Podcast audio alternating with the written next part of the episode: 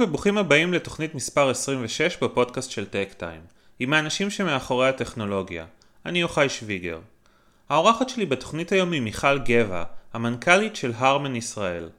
כמעט מדי שבוע חברת סטארט-אפ ישראלית נרכשת על ידי חברה בינלאומית גדולה. אקזיט הוא רגע השיא עבור היזם, וגם אנחנו בתקשורת בדרך כלל מפסיקים לעקוב אחר חברת הסטארט-אפ לאחר שהיא נבלעת בגוף הגדול. ואולם, למעשה הרכישה היא רק תחילת הדרך עבור אותו סטארט-אפ והטכנולוגיה שפיתח. הוא מעניין לחזור אחרי זמן מה ולראות מה קרה לאותו סטארט-אפ בחברה הגדולה. וישנם מקרים לכאן ולכאן. לעיתים, הסינרגיה בין הסטארט-אפ לתאגיד הגדול לא עולה יפה, ועד מהרה חברת הסטארט-אפ מאבדת מייעודה המקורי ודועכת בתוך החברה הגדולה. ולעיתים, הסינרגיה עם חברה בינלאומית מצליחה פותחת עבור חברת הסטארט-אפ שווקים חדשים ומשאבים שמאפשרים לה למנף את הטכנולוגיה שלה באופנים שאולי לא הייתה מצליחה אם הייתה נשארת כחברה עצמאית. סיפור הצלחה כזה הוא סיפורה של חברת הסטארט-אפ לשעבר, Redbend, שנרכשה לפני כמה שנים על ידי Harman, אחת מחברות האלקטרוניקה לרכב הגדולות בעולם. בנוסף ל Redbend, Harman ביצע עוד שתי רכישות בישראל, של חברת הסייבר לרכב TowerSec ושל חברת המציאות הרבודה iOnRoad. כיום, שלוש חברות הסטארט-אפ האלה התאחדו תחת קורת גג אחת ברעננה והן מהוות ביחד את Harman ישראל. Redbend פיתחה טכנולוגיה לביצוע עדכוני תוכנה מרחוק בכלי רכב מקושרים, מה שקרוי בתעשייה OTA, Over the Air. ככל שכלי רכב נהיים מקושרים יותר וחכמים יותר, כך מרכיב התוכנה במערכות הבטיחות, התפעול והבידור של הרכב נהיה קריטי יותר. על כן, במקום להגיע בכל פעם למוסך או לתחנת שירות כדי לבצע עדכון, שינוי או תיקון באחת ממערכות הרכב הדיגיטליות, ניתן פשוט לבצע זאת באמצעות עדכון תוכנה מרחוק. ממש כמו שאנחנו מורידים, מעדכנים או מסירים אפליקציה בסמארטפון. הסינרגיה של רדבנד בתוך הרמן הגדולה עזרה לה להגיע לשווקים שאולי היא לא הייתה מצליחה להגיע אליהם אילו הייתה נשארת חברת סטארט-אפ עצמאית. כיום, טכנולוגיית ה-OTA שלה מותקנת בדגמים של יותר מ-20 יצרניות, והרמן, גם היא בהחלט יכולה להכתיר את הרכישה הזאת כהצלחה מסחררת. והיא כיום החברה המובילה בעולם בתחום ה-OTA, הודות לטכנולוגיה המנצחת של רדבנד. מיכל, שהייתה סמנכ"לית ברדבנד לפני הרכישה, מנהלת כיום את שלושת חברות הסטארט-אפ תחת הרמן ישראל. דיברתי עם מיכל על חשיבות OTA בכלי רכב מקושרים כיום, על ההצלחה המטאורית של רדבנד בתוך הרמן, וגם, כמי שליוותה את תהליך הרכישה מקרוב, מהם המפתחות בעיניה לרכישה מוצלחת, הן עבור החברה הנרכשת והן עבור החברה הרוכשת. שתהיה האזנה נעימה. שלום מיכל, ותודה שהסכמת להשתתף בפודקאסט שלנו. את uh, המנכ"לית של הרמן ישראל, uh, בעצם המרכז הישראלי של חברת האלקטרוניקה האמריקאית, ואנחנו נדבר היום על כל מיני, ככה, מגמות מתפתחות בתחום האוטומוטיב ועל התפקיד של הרמן הגלובלית והרמן ישראל בכל התהליכים האלה. אז אני אשמח אם קודם כל קצת תוכלי להציג את עצמך, וככה משם נמשיך למי זאת הרמן, שהיא אמנם חברה מאוד גדולה, אבל לא בטוח שכולם מכירים אותה, ונמשיך גם להרמן ישראל, שגם מאחוריה יש סיפור מעניין. אז קודם כל, תודה שהזמנת אותי, מרגש מאוד מבחינתי. לי קוראים מיכל גבע, ואני בחצי שנה האחרונה ממנכ"לת את הרמן ישראל. בנוסף לתפקיד של אה, ניהול הרמן ישראל, אני בעצם מנהלת מרכז רווח והפסד של חברת הרמן העולמית, ובמסגרת הזאת בעצם אה, אני אחראית למוצר הדגל, אחד ממוצרי הדגל של הרמן, שנקרא OTA, Over the Air Update. הרמן בנתה פה מוצר שדרך אגב זה רכישה, רכישה של הרמן, של רדבנד, mm-hmm.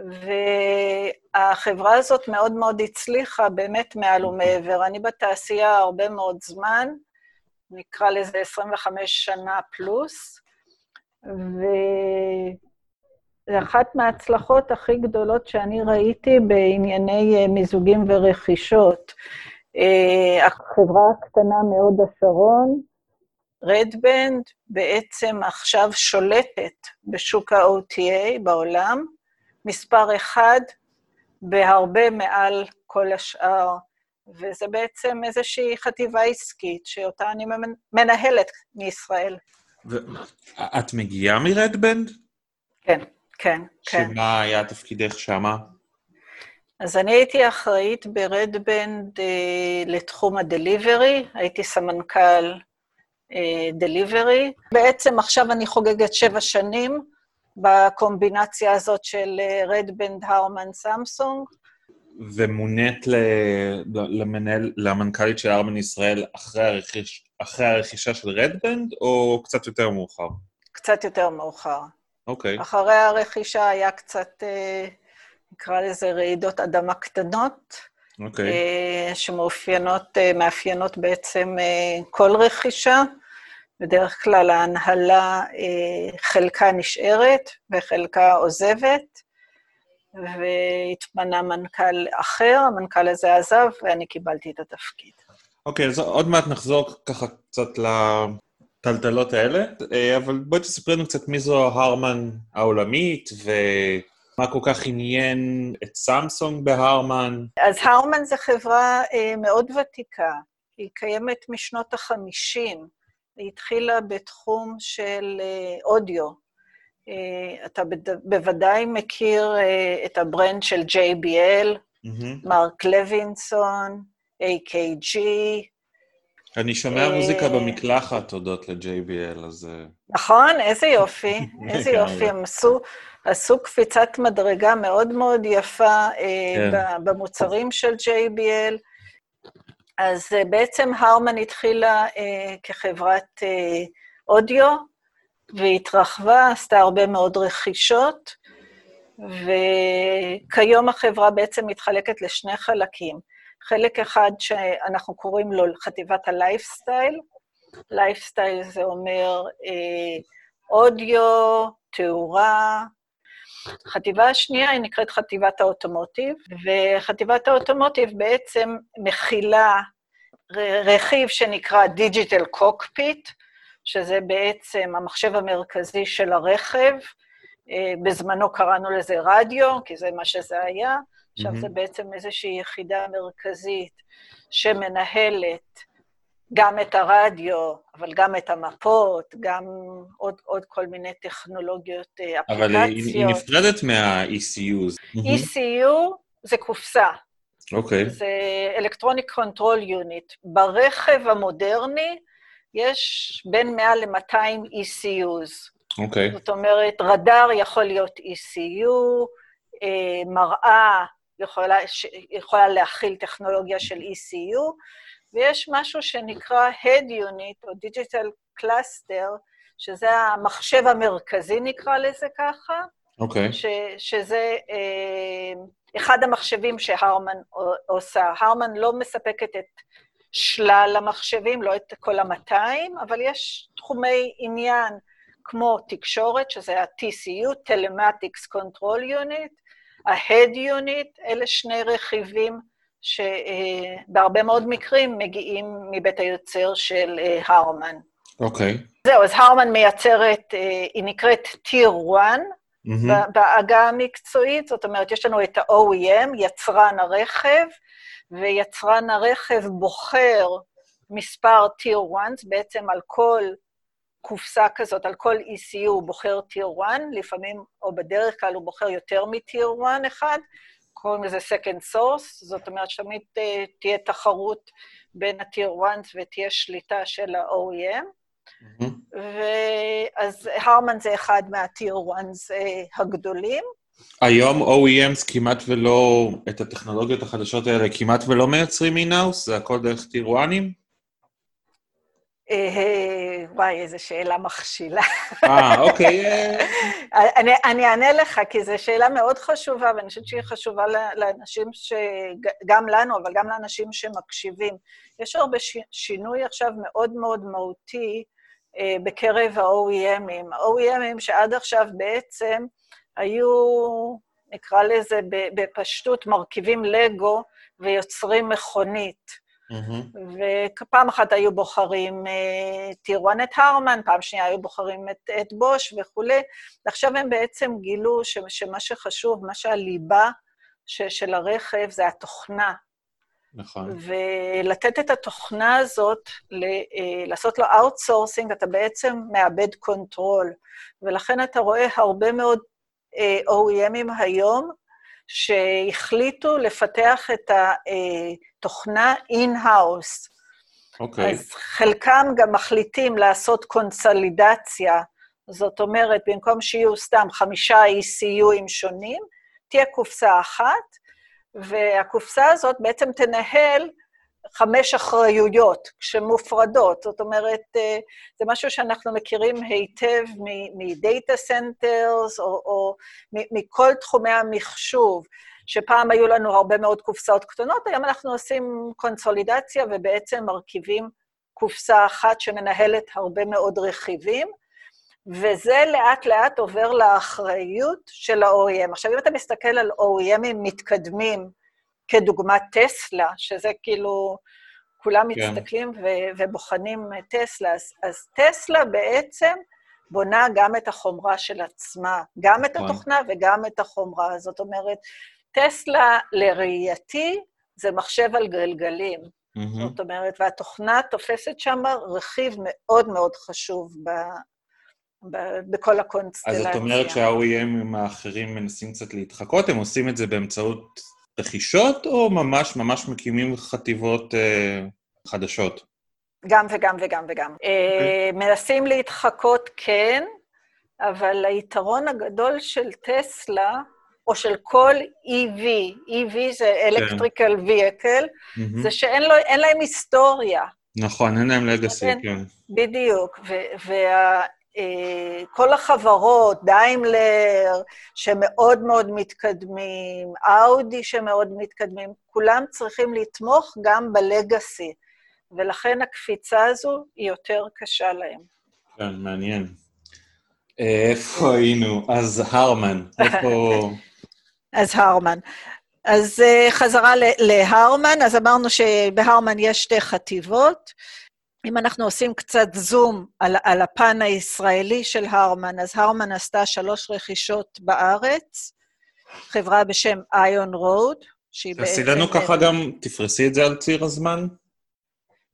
איון רוד, אני חושבת שזה 2013. אה, זה בעצם הרכישה הראשונה, רכישה מאוד מאוד קטנה.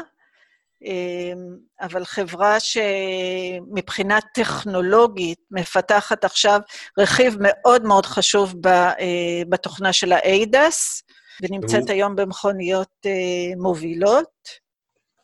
מה בדיוק אמ, בתחום ה-ADAS? אה, Augmented Reality. למה? מה, מה, למה אני צריך, במירכאות, למה אני צריך Augmented Reality בשביל עיבוד תמונה במערכות ADAS. האוגמנט ריאלי קשור לממשק מול המשתמש, או לטכנולוגיות עיבוד תמונה? אני מנסה להבין. לטכנולוגיות עיבוד תמונה. אוקיי, אוקיי. כן, כן, כן. אז כן. מה, זה, זה, זה, זה קשור לתלת-ממדיות? להבין יותר טוב את המרחב? כן, כן, כן אוקיי. כן, כן. אז uh, זאת הייתה הרכישה הראשונה. ב-2015 uh, Harman רכשה את Redbend, uh, וב-2016 Harman רכשה את TowerSec, uh, שזה בתחום של cyber security. היום שלושת החברות יושבות uh, יחד בהוד השרון. אז, אז זה ממש פאזל של, של כל תחום הזה של הרכב החכם, עיבוד תמונה, קישוריות וסייבר. נכון, נכון, נכון. ויש הרבה מאוד סינרגיה בין, בין הקבוצות ובין הפיתוחים ובין הרכישות. וכשחברה רוכשת uh, טכנולוגיה באופן כללי, היא רוכשת אותה מכיוון שהיא מבינה שיש לה יכולת להגדיל את העוגה. זאת אומרת, רכשו בעצם את, uh, אם אני מסתכלת לדוגמה, הרכישה של רדבנד, אחד, אחד, אחד הדברים שאנחנו קיבלנו, ואני מניחה ש-90 אחוז מהסטארט-אפים בארץ אה, שפונים לשוק האוטומוטיב ומקבלים אה, מה-OEM, זה המוצר שלכם מדליק, המוצר שלכם מצוין, המוצר שלכם מוביל, אבל מה יקרה אם עוד שנה אתם תיעלמו מעל פני השטח? Mm. מה יקרה אם אתם לא תהיו? אז ברגע שיש חברת אם, שהיא חברה מוכרת, גדולה, אה, בורסאית, אז הסיכוי שהחברה פקקטה חברה מהוד השרון תיעלם היא, היא הרבה יותר קטנה, אוקיי. ולכן הרכישות של חברות גדולות, אחד הדברים שהם עושים זה בעצם מאפשרים את, את ההתרחבות אה, בקלות כן. יחסית. אז בואי תספר לנו קצת על הפתרון של רדבן, ואז ננסה להבין מה קרה לה מאז שהיא נרגשה על ידי הרמן.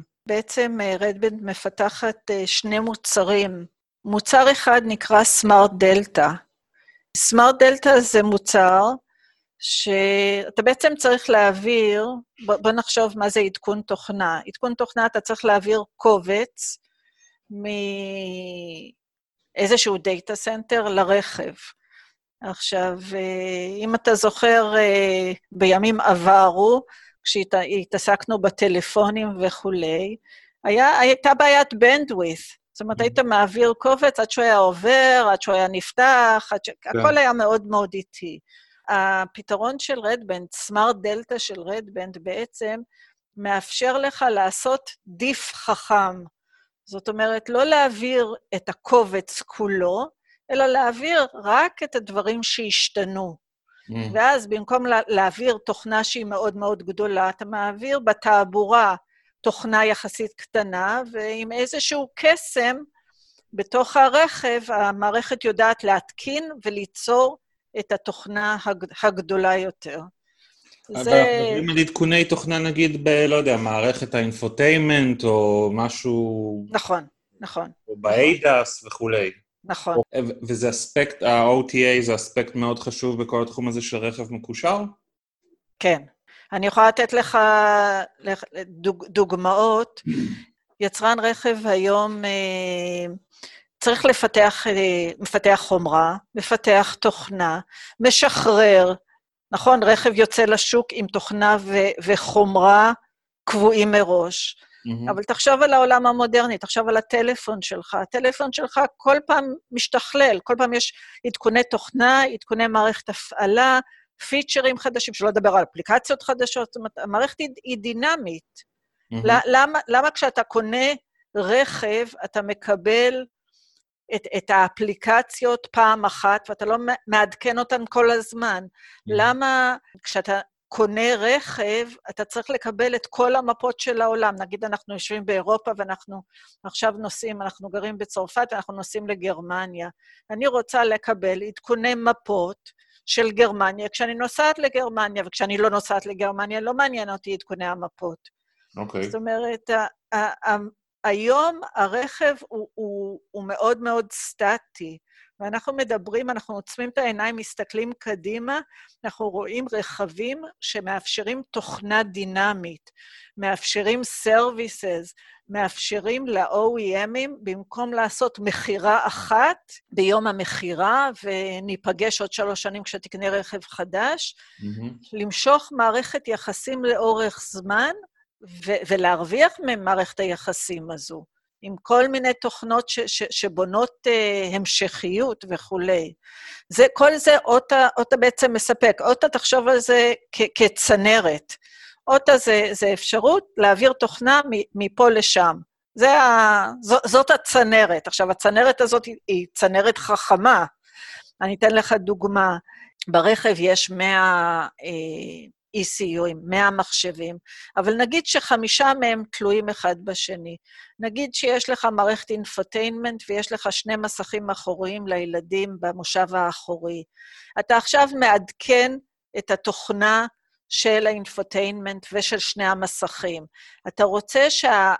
שכל התוכנה בעצם תתעדכן בהצלחה, או לחילופין, שיחזרו לגרסה שעובדת. זאת אומרת, אתה לא רוצה ש...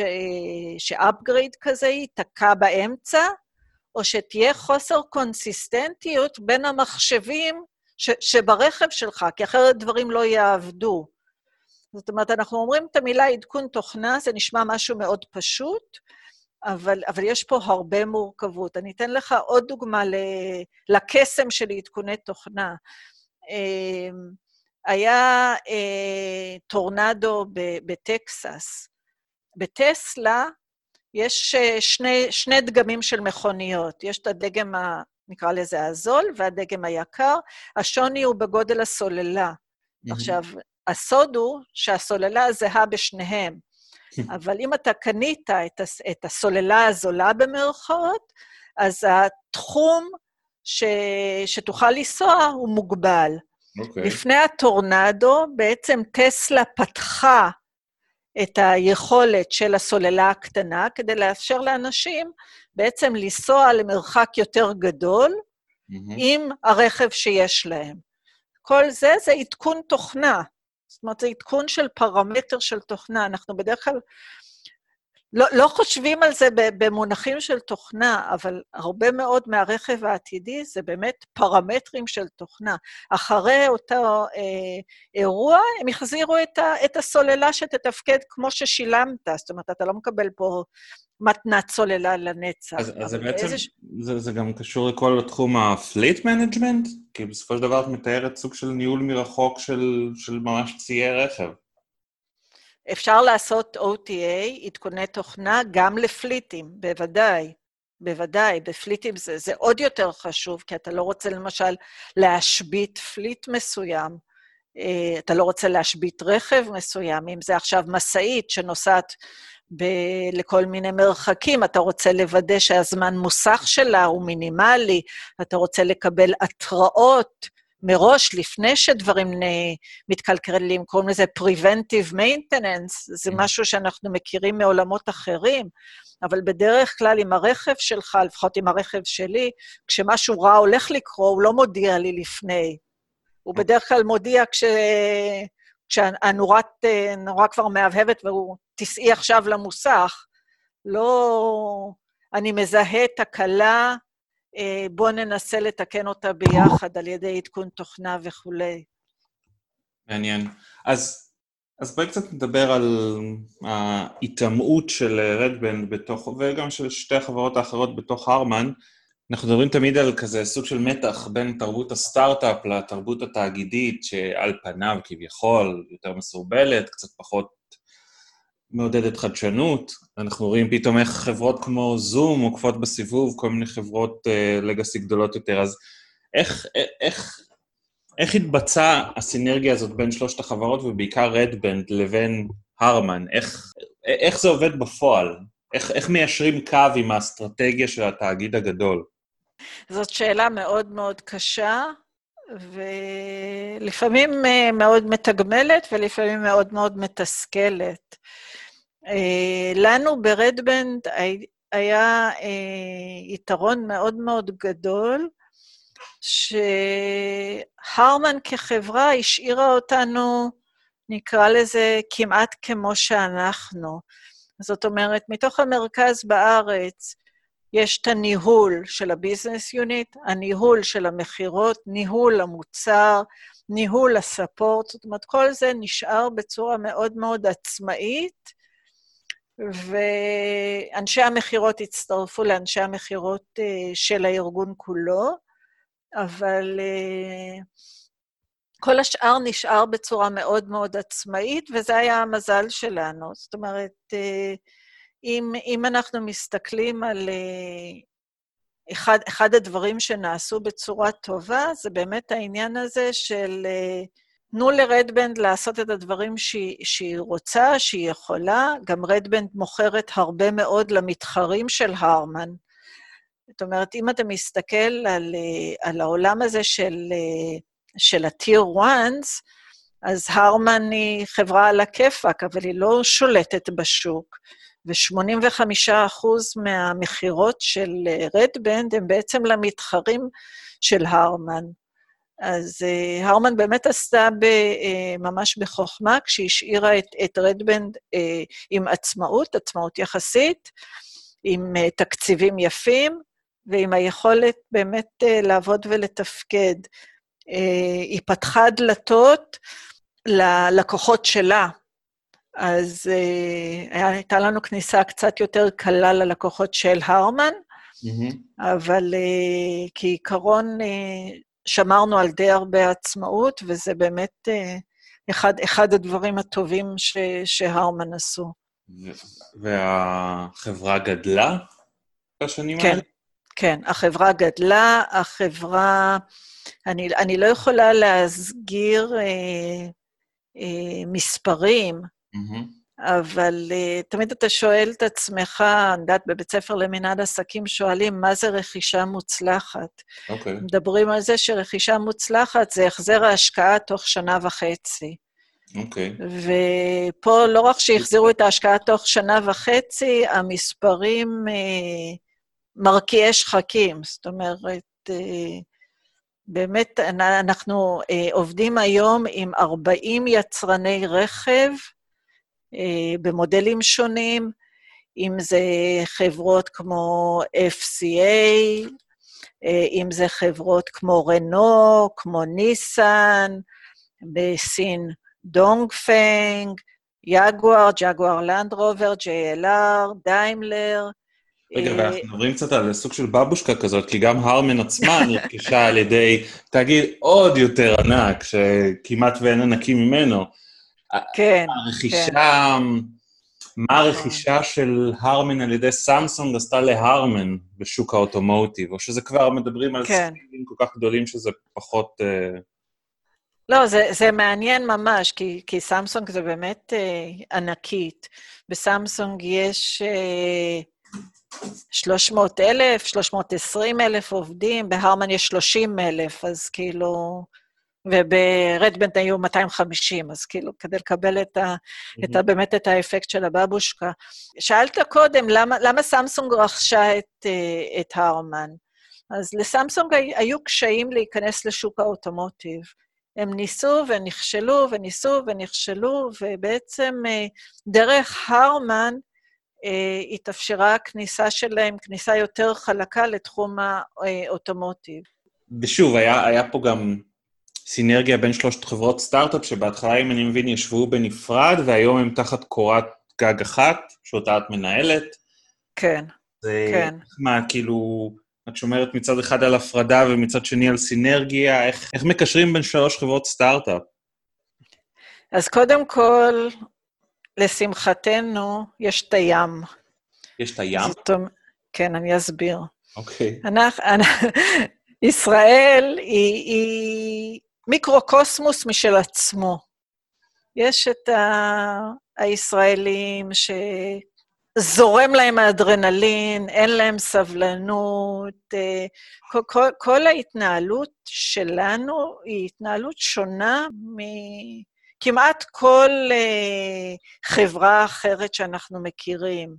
זאת אומרת, אתה משווה ישראלים ליפנים, אז הטמפרמנט של הישראלים לעומת ה... הדיוק של היפנים והעיגול קצוות של הישראלים והסמוך, כאילו, יש DNA מאוד מאוד שונה לישראלים לעומת אנשים אחרים. נכון. וזה יתרון וזה חיסרון. אחד הדברים ש, שאנחנו רואים, שאנחנו מאוד מאוד committed, ויש ללקוח בעיה, והבעיה תיפתר, ואם צריך להישאר בלילה, ואם צריך שישי-שבת, הבעיה תיפתר. והרבה מאוד יצירתיות, והרבה מאוד חשיבה מחוץ לקופסה, וכל הדברים האלה שאני אומרת, זה בעצם כמעט כל חברה ישראלית אה, חובה. עכשיו, בעצם לקחנו את שלושת החברות הישראליות האלה, שמנו אותן במבנה אחד,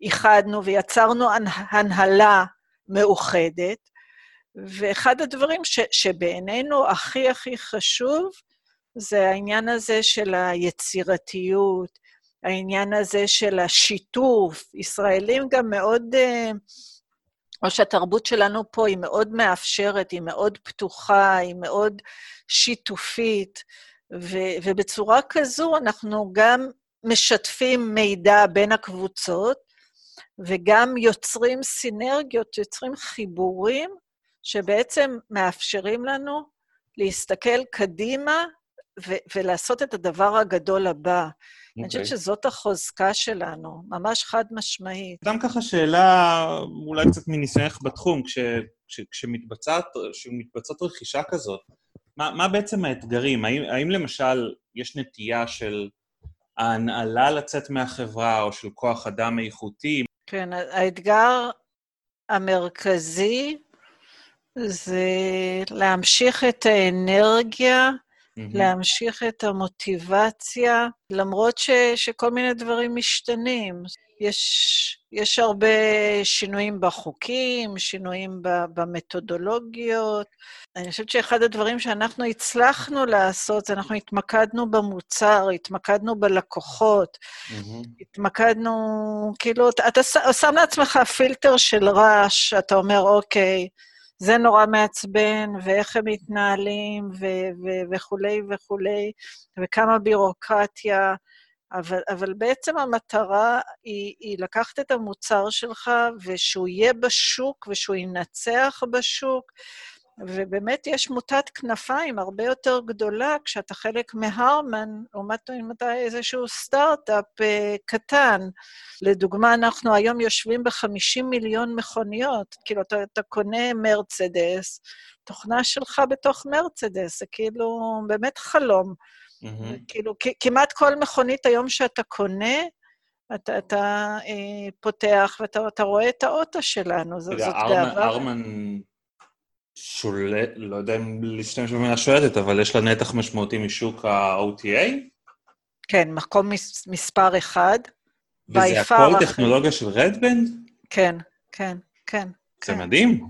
זה באמת באמת מדהים, באמת חוויתי רכישות בכל מיני כיוונים, בכיוון של רוכש, בכיוונים של נרכש. אין, החברה הזאת, האנשים האלה, אתה יודע, אפשר, אפשר לדבר שעות על, על למה, למה הרכישה הזו הצליחה, אבל uh, זה הרבה מוצר טוב בשוק ש, שבדיוק הגיע למקום שהוא כן. צמא, ו, ועבודה מאוד סיזיפית ומאוד uh, customer focused. חד, ו... חד משמעית מקום ראשון, זאת אומרת, אה, אמרתי קודם 40 לקוחות, אז מי שלא מגיע, מגיע מתחום האוטומוטיב חושב, מה זה 40 אה, מודלים? זה לא, אפילו זה 24 לקוחות, 24 יצרנים ב-40 מודלים, מה זה? זה שוק המכוניות, 30 אה, יצרנים, זה, זה כל השוק הגדול, המשמעותי.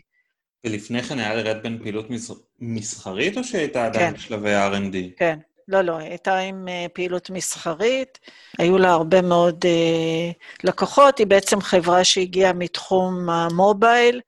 אנחנו מכירים היום בשוק האוטומוטיב הרבה מאוד חברות שלקחו את המוצר שלהם והתאימו אותו לעולם האוטומוטיב, ורדבנד עשה אותו דבר. זאת אומרת, אם בעבר בשוק שוק המובייל היה שוק מאוד מוגבל מבחינת בנדווית', היום כבר אין בעיית בנדווית', נכון? Mm-hmm. כולנו יש לנו תעבורה, נקרא לזה כמעט חופשית. אבל כשאתה עובר לשוק המכוניות, ששוק המכוניות יותר מוגבל ויותר ראשוני, אז לקחת את כל היתרונות שהיו לך בשוק אחר, להמיר אותם לשוק האוטומוטיב, ו- ולעשות בוננזה, באמת אה, להשפיע על השוק, זה כיף גדול. כל תחום האוטוטק הישראלי, הישראלי פורח בשנים האחרונות. והמון תאגידים גדולים לוטשים עיניים לחברות הסטארט-אפ, גם, גם M&A וגם שיתופי פעולה מסחריים. התפקיד של המרכז פה בישראל הוא גם להיות סוג של סקאוט, ליזום כן, שיתופי כן, פעולה, חד... לחפש רכישות פוטנציאליות? חד, חד משמעית כן. בעולם הזה של האוטומוטיב אנחנו רואים uh, את ה-OEMים ש... לא נעים להגיד, אנחנו מדברים בעברית, אז אני אגיד את המילה, הם די דינוזאורוסים. Mm-hmm. הם די...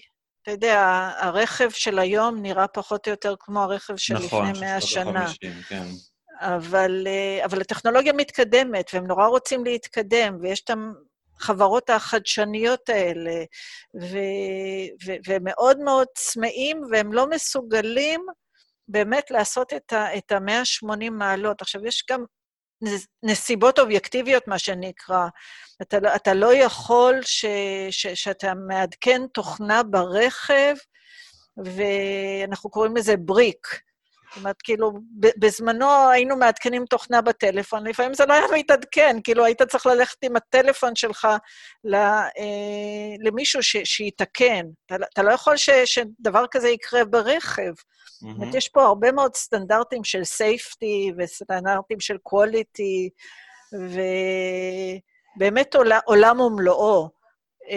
ש, שחברות צריכות בשביל להיכנס לעולם הזה, אבל החדשנות והיצירתיות של סטארט-אפ שיודע לקחת רעיון ש, שהוא ראה, נגיד, firewall, ולהכניס אותו לרכב בתור IDS, Intrusion Detection System, זה באמת דברים שישראלים אלופים בהם, ובגלל זה אנחנו רואים כל כך הרבה חברות, ואנחנו רואים גם כל כך הרבה OEMים ו tier 1 שבאים לעשות פה scouting ולחפש טכנולוגיות. והקושי של החברות האלה, הקושי האובייקטיבי הגדול, זה, זה איך להיכנס ולהתמזג ולהיות יעילים בתוך ה-OEMים הגדולים, ש... א', יש להם הרבה מאוד ביורוקרטיה, ב', יש להם הרבה מאוד דרישות security, mm-hmm. כאילו, וג' לוקח מלא זמן, זאת אומרת, גם אם הצלחת וקיבלת אוורד, היום קיבלת אוורד, הרכב uh, כנראה יצא לשוק ב-2022, כן, 2023, ו- ומה אתה עושה עד אז? זאת אומרת, יש פה סיבוכיות ענקית, אבל uh, פוטנציאל אדיר. כן. אז איפה ככה את רואה את... Uh... את המרכז הישראלי, ב... את יכולה למפות לי איזה אתגרים או יעדים של, נקרא לזה, של השנים הבאות, קרובות? כן, כן, להיות אה, אבן שואבת ל, אה, להרמן, ואבן שואבת לתעשייה המקומית. זאת אומרת, אה, הרמן רכשה שלוש חברות. אני בשמחה הייתי רוצה לראות את המרכז פיתוח הזה גדל, עם עוד חברות שנרכשו מצד אחד, וגדילה אורגנית וסינרגיות מצד שני. לא, לא דיברנו על זה, אבל בעברי ניהלתי מרכז פיתוח של אה, חברה אמריקאית, ואחד הדברים ש... איזה שה... חברה? Sun Microsystems. החברה שהמציאה את Java, בסדר? אני בעצם אה, אנחנו היינו אלה שהטמנו את ג'אווה בטלפונים הסלולריים, כאילו, מה שנקרא הפרדססור של אנדרואיד. אה, כל הטלפונים החכמים בעצם הגיע מג'אווה על טלפונים okay. אה, אוקיי. סלולריים. אז uh, באמת היינו אלופים בלקחת קבוצות, חלק רכישות, חלק גידול אורגני, וליצור יש מאין, ליצור את הדבר הבא. וזה ככה, אני עוצמת את העיניים, לשם אני מכוונת. זה, זה כוכב הצפון. מגניב. Uh, טוב, יש עוד משהו שהיית רוצה להוסיף ככה לקראת סיום? רק להודות לך, היה כיף יופי. גדול. היה כיף גדול גם עבורי, ואנחנו גם נמשיך לעקוב אחריכם בטק-טיים, וגם נאחל לכם בהצלחה. תודה רבה. תודה רבה על ההאזנה, אני מקווה שנהניתם. אתם מוזמנים להמשיך ולעקוב אחר הכתבות באתר שלנו, techtime.co.il, להירשם לניוזלטר ולהקשיב לפרק הבא בפודקאסט.